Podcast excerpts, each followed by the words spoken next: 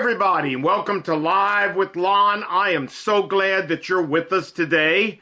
We have an incredible section of Scripture today. Incredible to bring hope and encouragement to our lives. Let's pray and we'll dig in. Heavenly Father, open our hearts and minds that we might understand the Word of God and that our hearts might be soft and malleable uh, in the presence of the Word of God and use the Scripture in our life today in a mighty way to encourage our faith, to give us hope, to fortify our souls, to press on for Christ. And we pray this in Jesus' name. And everybody said, What? Amen. And what'd you say? Amen. All right. You ready? And away we go. We are finishing up John chapter 10, an amazing chapter of Scripture. And today, wow, we've got an amazing passage of Scripture. If you remember, Jesus was talking about himself as the good shepherd who lays down his life for the sheep, meaning primarily the cross, uh, but also in everyday life, how he protects us and uh, so we've gotten through Jesus saying, My sheep hear my voice, and they know me, and they follow me, and I give them eternal life, and they shall never perish, nor shall anyone pluck them out of my hand. My Father who gave them to me is greater than all, and no one can pluck them out of my Father's hand. I and the Father are one and we talked about how how uh, much uh, that guarantees our eternal security once we have our salvation. They shall never perish. That pretty well means nothing we can do to lose our salvation. Now, you can go back and listen to those messages. I hope you will. But let's move on. Verse 31, John chapter 10. Then the Jews took up stones again to stone him. And Jesus answered them, Many good works, many miracles I have shown you from my Father. For which of those works do you stone me? And the Jews answered him, saying, For a good work we do not stone you, but for blasphemy. And because you, being a man, make yourself out to be God. Jesus answered them, is it not written in your law, quote, I said you are gods, end of quote? If he, God, called them gods, little g, to whom the word of God came, and the scripture cannot be broken, why do you say of him whom the Father sanctified and sent into the world, you are blaspheming, because I said, I am the Son of God? Listen, Jesus said, if I do not do the works of my Father, miracles, do not believe me. But if I do, though you do not believe me, believe the works, that you may know and believe that the Father is in me and I in him. Therefore they sought again to seize him, but he escaped out of their hand. And he went away again beyond the Jordan River to the place where John was baptizing at first, and there he stayed. And many came to him and said, John performed no sign, no miracle. But all the things that John spoke about this man, Jesus, were true, and many believed in him there. Okay, now, this is, uh, the so what here is going to be magnificent. But before we do that, we got to exposit and exegete what the verses here say. And they're problematic. You say, why? Well, I hope you noticed it. Look, verse 34 Is it not written in your law, quote, God speaking, I said you are gods. If he, God, called them gods, little g, to whom the word of God came, and the scripture cannot be broken, why do you say of him whom the Father sanctified and sent into the world, you are blaspheming? Because I said, I am the Son of God. You said, what in the world does that mean? That God called the Jewish people gods. What does that mean? And the scripture cannot be broken. Okay, well, that is certainly a problematic verse. And you know, let me go back and make my point one more time. If you're doing topical preaching, you never include this this passage in a topical uh, series because you don't want to have to grapple uh, with a very difficult passage of scripture. But if you're doing verse by verse exegetical expositional teaching through the Bible, baby, you got to deal with this. Whether you like it or not, you just can't skip over it and go to John chapter 11. No, got to deal with this. And God wants that kind of preaching because He wants us to deal with everything He says in the New Testament and in the Word of God, not just the easy parts that we like to pick out. Now, what does this mean? Well, that quote uh, in, in verse 34, I said, You are gods, that comes from Psalm 82. So let me take you back to Psalm 82. In Psalm 82, we're in verse 6 I said, God speaking, you are gods, and all are you as sons of the Most High. Nevertheless, you will die like men and fall like any one of the princes. All right.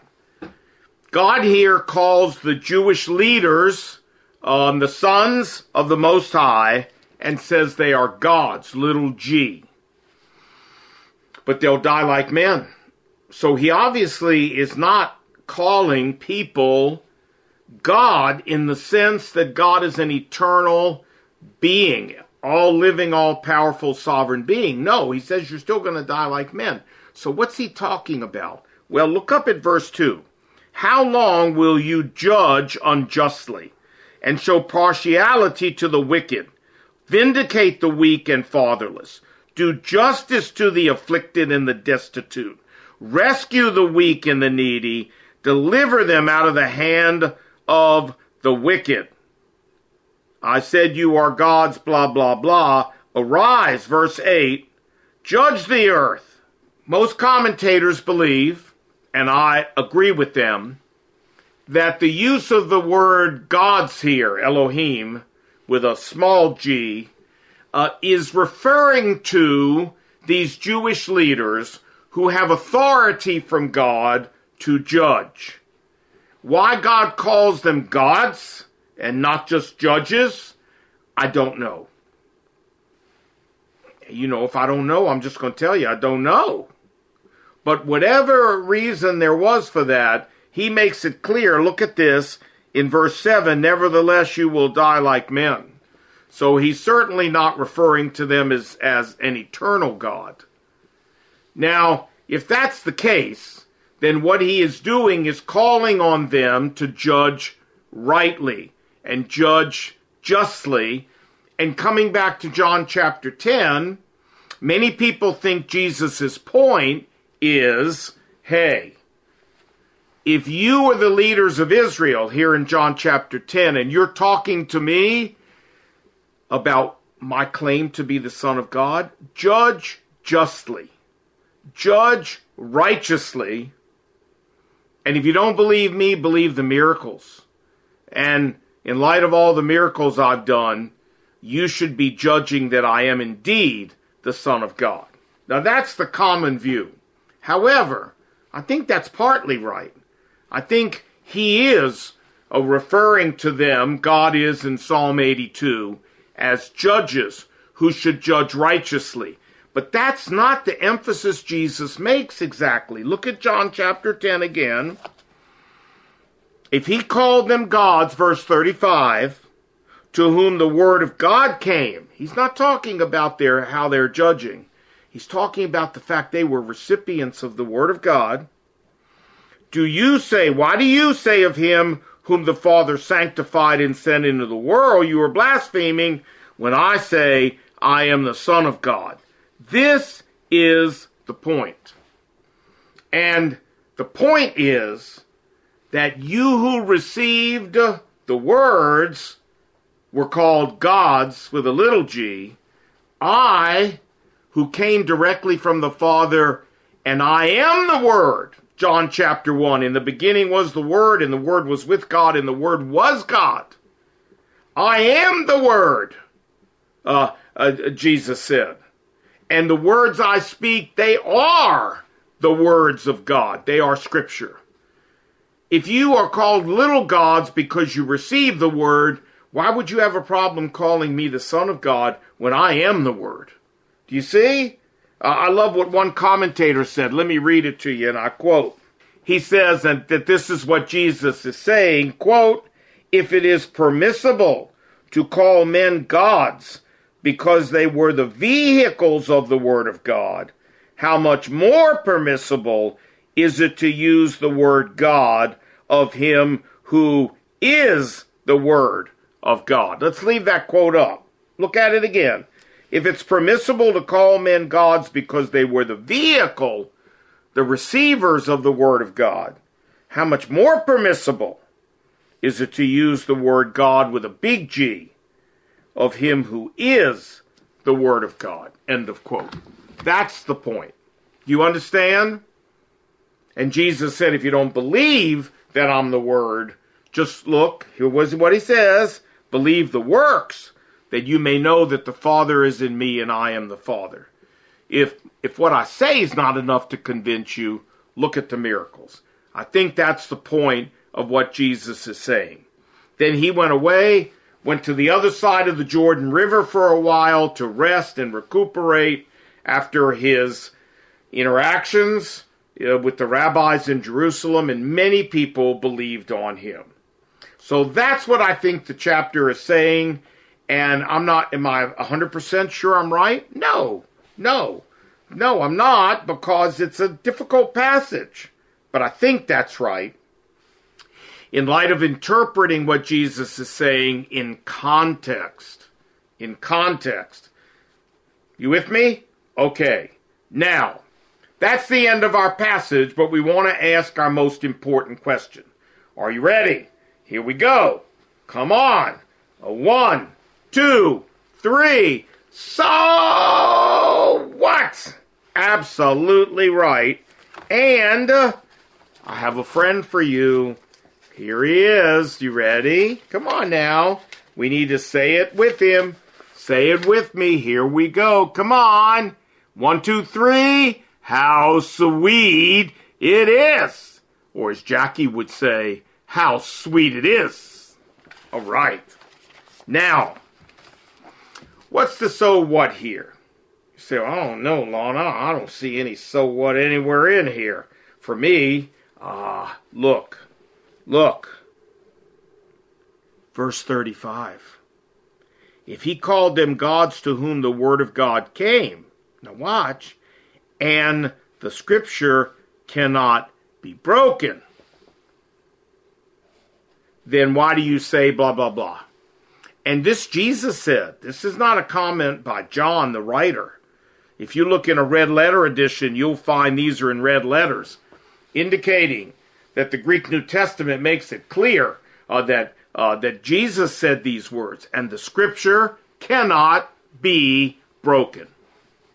And the Scripture cannot be broken.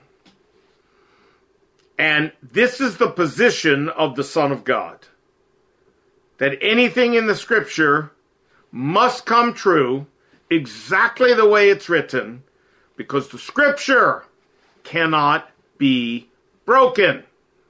Now, let me take you on a very quick little trip through the Bible and let you see how Jesus and God and the apostles reaffirm this truth. Scripture cannot be broken. First, Matthew 26. Jesus is in the Garden of Gethsemane, and the, the troops came to capture him, and Peter cut off the ear of one of them. And Jesus said to him, verse 53, Or do you think that I cannot now pray to my Father, and he will provide me with more than 12 legions of angels? 12,000 angels? But how then will the scripture be fulfilled that it may be thus, that it may be this way. Jesus said, I may not want to go to the cross in the flesh, uh, but and I can get out of it if I want to. I can call on the Father. Two angels wiped out Sodom and Gomorrah. Can you ma- imagine what twelve thousand could do? Holy smokes! Uh, but he said, can't do it because the Scripture must be fulfilled. It cannot be broken. How about verse fifty-six? It says, and but this was done that the scriptures of the prophets might be fulfilled. How about Luke chapter 24? Jesus was teaching after his resurrection, talking to his disciples, and look what he said. And he said to them, verse 44, These are the words which I spoke to you while I was still with you, that all things, I told you, this is what I told you, all things must be fulfilled which were written in the law of Moses and the prophets and the Psalms concerning me. They must be fulfilled. How about John chapter 17? This is part of Jesus' high priestly prayer, verse 12. He said, While I was with them, meaning the disciples, in the world, I kept them in your name. Those whom you gave me, I have kept, and none of them is lost except the son of perdition, Judas, that the scripture might be fulfilled. Where is the scripture fulfilled in this? Well, how about the 30 pieces of silver, which is quoted from the Old Testament? And it was in the scripture, had to be fulfilled. Uh, how about uh, John 19, verse 24? In talking about Jesus' robe, the soldiers said to themselves, verse 24, let us not tear it but let us cast lots for it, whose it shall be, that the scripture might be fulfilled, which say, says, They divided my garments among them, and for my clothing they cast lots. Therefore the soldiers did these things. Uh, in Acts chapter 1, uh, verse 16, look, Peter stood up and said, Men and brethren, this scripture had to be fulfilled, which the Holy Spirit spoke by the mouth of David concerning Judas, who became a guide to those who arrested Jesus. The scripture had to be fulfilled. And and one more, 1 Corinthians 15:3. There are others, but I'll just give you one more. 1 Corinthians 15:3, for I delivered to you first of all that which also I received that Christ died for our sins randomly? No. According to the scriptures. And that he was buried and that he rose again the third day according to the scriptures. Everything happens according to the scriptures. Everything happened in Jesus' life and ministry according to the scriptures. Why? Why? Because here in John chapter 10, Jesus says the scriptures cannot be broken. They must come true just the way God said they must come true. Now, where do we see some other examples of this? Well, I, I think one of the greatest examples is the return of the Jewish people to the land of Israel. God promised in the Old Testament that he was going to do this. Listen, Jeremiah 23 uh, and verse 3. God says, Then I myself shall gather the remnant of my flock out of all the countries where I have driven them. And where were the Jews driven? They were driven in all around the world, uh, particularly in Europe, but everywhere. I will, I, I, I, will, I will gather them from the countries where I have driven them, and I shall bring them back to their pasture, and they will be fruitful and uh, multiply. Uh, how about Jeremiah 32, verse 37? Behold, I will gather them out of all the lands to which I have driven them in my anger, in my wrath, and my great indignation, and I will bring them back to this place and make them dwell in safety and they shall be my people, and I will be their God. And then we move on to Ezekiel chapter 20, where Ezekiel says in verse 42, And you will know that I am the Lord when I bring you into the land of Israel, into the land which I swore to give to your forefathers. Ezekiel 37, the great vision of the dry bones. Look at verse 21. And say to them, Thus says the Lord God, Behold, I will take the sons of Israel from among the nations where they have gone, and I will gather them from every side and bring them into their own land. And I will make them one nation in the land on the mountains of Israel. And one king will be their king forever. And they shall no longer be two nations, the southern kingdom and the northern kingdom, and they will no longer be divided into uh, two uh, kingdoms. Uh, and we could keep going. But you know, the rebirth of Israel in 1948 was a modern miracle. Uh, they had been out of their land for 1900 years. In the history of the world, no people has ever been separated from their homeland for 1900 years and ever gotten it back. No people has been separated from their homeland and ever survived 1900 years as a unique people group like the Jews. No language like Hebrew has ever stopped as a living spoken language and then been reborn as a living spoken language. Except, like I said, for Hebrew. This is a modern miracle. And this is why. Because it's the scripture. And the scripture cannot be broken. And by the way, the Jewish people aren't going anywhere either because God said they'll stay in their land forever. So try as you might. I'm sorry. Uh, the Jewish people are not going anywhere uh, in the land of Israel. They're staying. And so, to close, how does this relate to you and me? The scriptures cannot be broken. Ah, my friends, much in every way. Let me tell you some examples. You ready? John chapter 6. First, when it comes to eternal life, it applies to us. Look, John chapter 6, verse 40, and this is the will of him who sent me, that everyone who sees the Son, the Lord Jesus, and believes in him may have everlasting life, and I will raise him up on the last day. Same chapter, John chapter 6. Look at verse 47.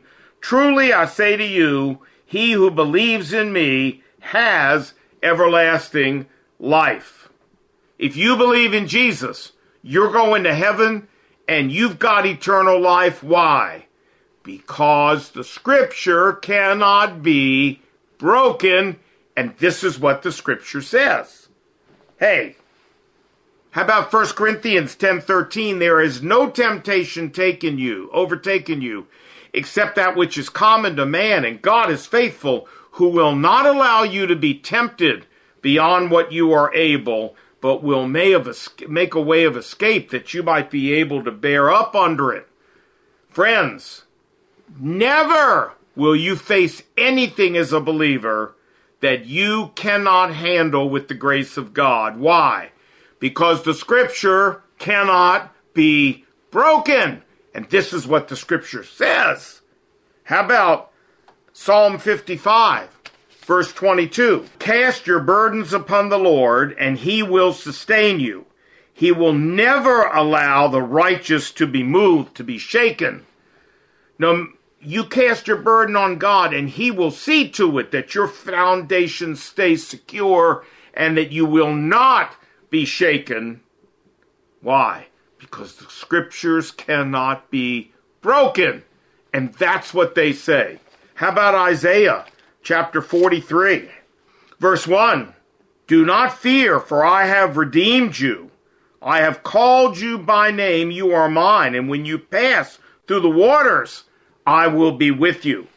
And through the rivers, they will not overflow you. And when you walk through the fire, you will not be burned, nor will the flame hurt you. For I am the Lord your God, the Holy One of Israel, your Savior, and you are precious in my sight, since you are honored and I love you.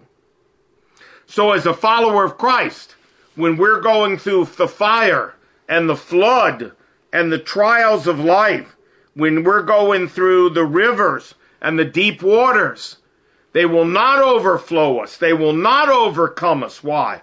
Because the scripture cannot be broken. And this is what the scripture says. How about Philippians chapter 4, verse 13? Now I can do all things through Christ who strengthens me. When you feel like you're in a situation and you just can't go forward, Jesus says, You can if you'll trust me. Why? Because the scripture cannot be broken. And this is what it says. And how about verse 7? Be anxious for nothing, but let your requests be known to God, and the peace of God, which passes all understanding, shall guard your heart and mind through Jesus Christ. No matter how bad the circumstance, can you have peace in your heart that defies logic? It's supernatural. Yes. How? Because Scripture can't be broken. And this is what Scripture says. How about verse 19, Philippians 4? And my God shall supply all your need according to his riches and glory in Christ Jesus. Will he make sure you have what you need materially? Yes, he will. Why? Because the scripture cannot be broken. And that's what the scripture says. And friends, you read through the Bible and every promise that's in there and everything that God says in there to us, you can count on it. Why? Because the scripture cannot be broken. Praise the Lord. Praise the Lord. I have one last one for you. 1 Thessalonians chapter 4. I love this. Paul's talking about the return of Christ. And you say, well, is it pre trib, post trib, or mid trib? Is it pre mill or post mill or a mill? What I don't know. I, I, what difference does it make? This promise applies no matter when it is. And look what the promise says. The Bible says uh, that the Lord Himself will descend, verse 16 of uh, 1 Thessalonians 4, from heaven with a shout and the voice of an archangel and the trumpet of God, and the dead in Christ will rise first. And then we who are still alive will be caught up in the air to meet the Lord, and will be changed on the way up. If you're in the grave when the Lord Jesus comes back, He's going to bring your body out of the grave, or out of the ocean, or out of the a cremation a dish, or even if your ashes are spread all over the world, He knows where they are, and you will rise from the dead with a new body a glorified body that he will reunite with your spirit, which has eternal life and has been living in heaven with him, waiting for this new body. Why? Because the scripture cannot be broken. That's why. My friends, how great is this? How great is our confidence? The scripture cannot be broken. 12,000 angels Jesus could have called, but he didn't because the scripture could not be broken. And it won't be broken for you either. Trust the scripture. Rely on the scripture. Memorize the scripture. Believe the scripture. Rest your eternal destiny on the scripture and rest your hope in life on the scripture, for it cannot be broken. Let's pray. Dear Lord Jesus, many of us today are struggling with all kinds of problems, difficulties, obstacles. And Lord, I pray today that you would reassure us that as we read the scripture and as we read your promises, that Lord, you will instill in our heart the deep and abiding confidence of what Jesus said here in John chapter 10. And the scripture cannot be broken under any circumstances, meaning, if you promised it, Lord Jesus, it will happen. Lord, encourage our hearts with this wonderful truth today that we don't need to understand how it's going to be kept, how you're going to keep your promises. We just need to trust you because you're going to do it. Why? Because the scripture cannot be broken. Praise the Lord. Encourage our hearts today with your word. In Jesus' name we pray. And everybody said, What'd you say? Amen. And what? Amen. Okay. Thanks for joining us. Next week, Lord willing, in on Live with Lon, we move into John 11, where Jesus raises Lazarus from the dead. Oh my, what a chapter! See you then, Lord.